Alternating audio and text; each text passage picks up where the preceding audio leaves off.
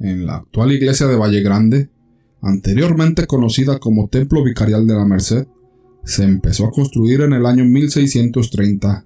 Fue concluida hasta el año 1744 y con sucesivas remodelaciones realizadas desde el año 1804 hasta adquirir en la década de los 50 su forma actual, con su fachado de piedra y su torre de 45 metros de altura. A lo largo de sus casi tres siglos de existencia, ha sido fuente abundante de crónicas, tradiciones e historias, de las cuales hoy escribo de manera literal la más misteriosa y escalofriante de todas. En esta iglesia he estado con el cargo de sacristán mayor, propio de las iglesias catedrales. Yo era muy querido y respetado por el vecindario. Yo tenía mucha devoción y desempeñaba mi cargo con gran celo. Por aquellos años la iglesia era de una sola nave, con dos capillas laterales en forma de cruz. La magnificencia del retablo dorado con marcos de plata en los tronos principales, sus hermosos detalles y el fulgor de las lámparas, nos da una vaga idea de la piedad religiosa y de las tradiciones que las gentes de aquellas épocas nos heredaron. Era el anochecer de un 2 de febrero. La festividad de la Virgen de Candelaria se daba por concluida. Los festejos religiosos habían congregado en la iglesia una gran cantidad de fieles, pero estos ya se habían dispersado en todas direcciones. Las luces de las capillas y del altar mayor ya se habían apagado. Entretanto, por entre las sombras yo caminaba, entregado a la tarea de cerrar y asegurar las puertas por dentro para irme a dormir a casa. La catedral estaba sola y en un silencio profundo. Sin embargo, creí percibir el crujir de madera y a mis espaldas resonaron unos pasos.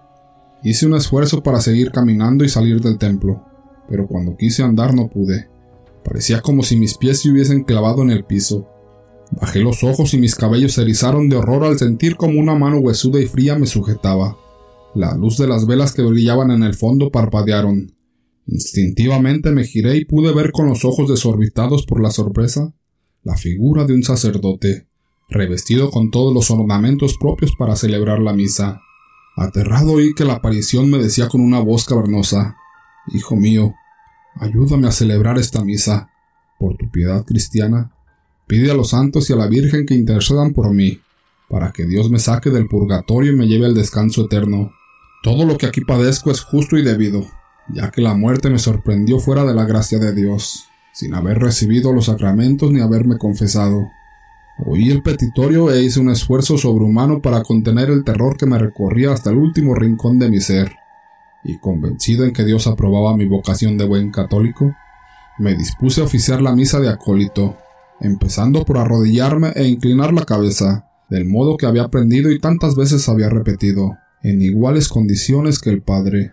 ¿No bien hecho eso?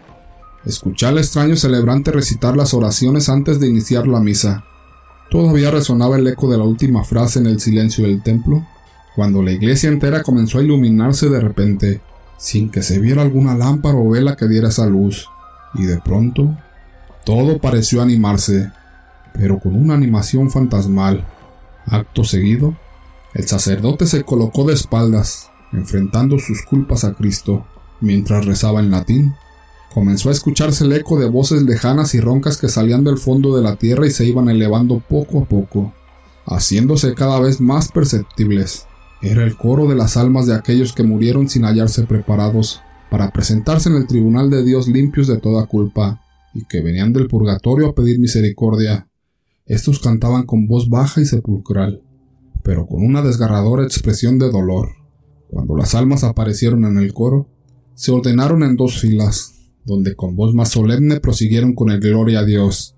Siguió la ceremonia, y si no caía ahí mismo desmayado por la impresión y el terror, era porque una oculta fuerza me mantenía en pie, acompañando la celebración y me daba ánimos.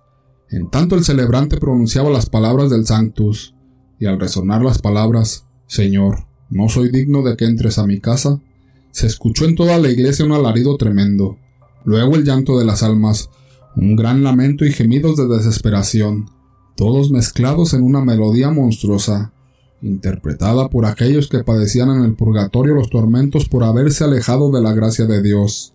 Proseguía el canto de las almas del coro, por momentos tristísimo y profundo, y por otros solemne y glorioso.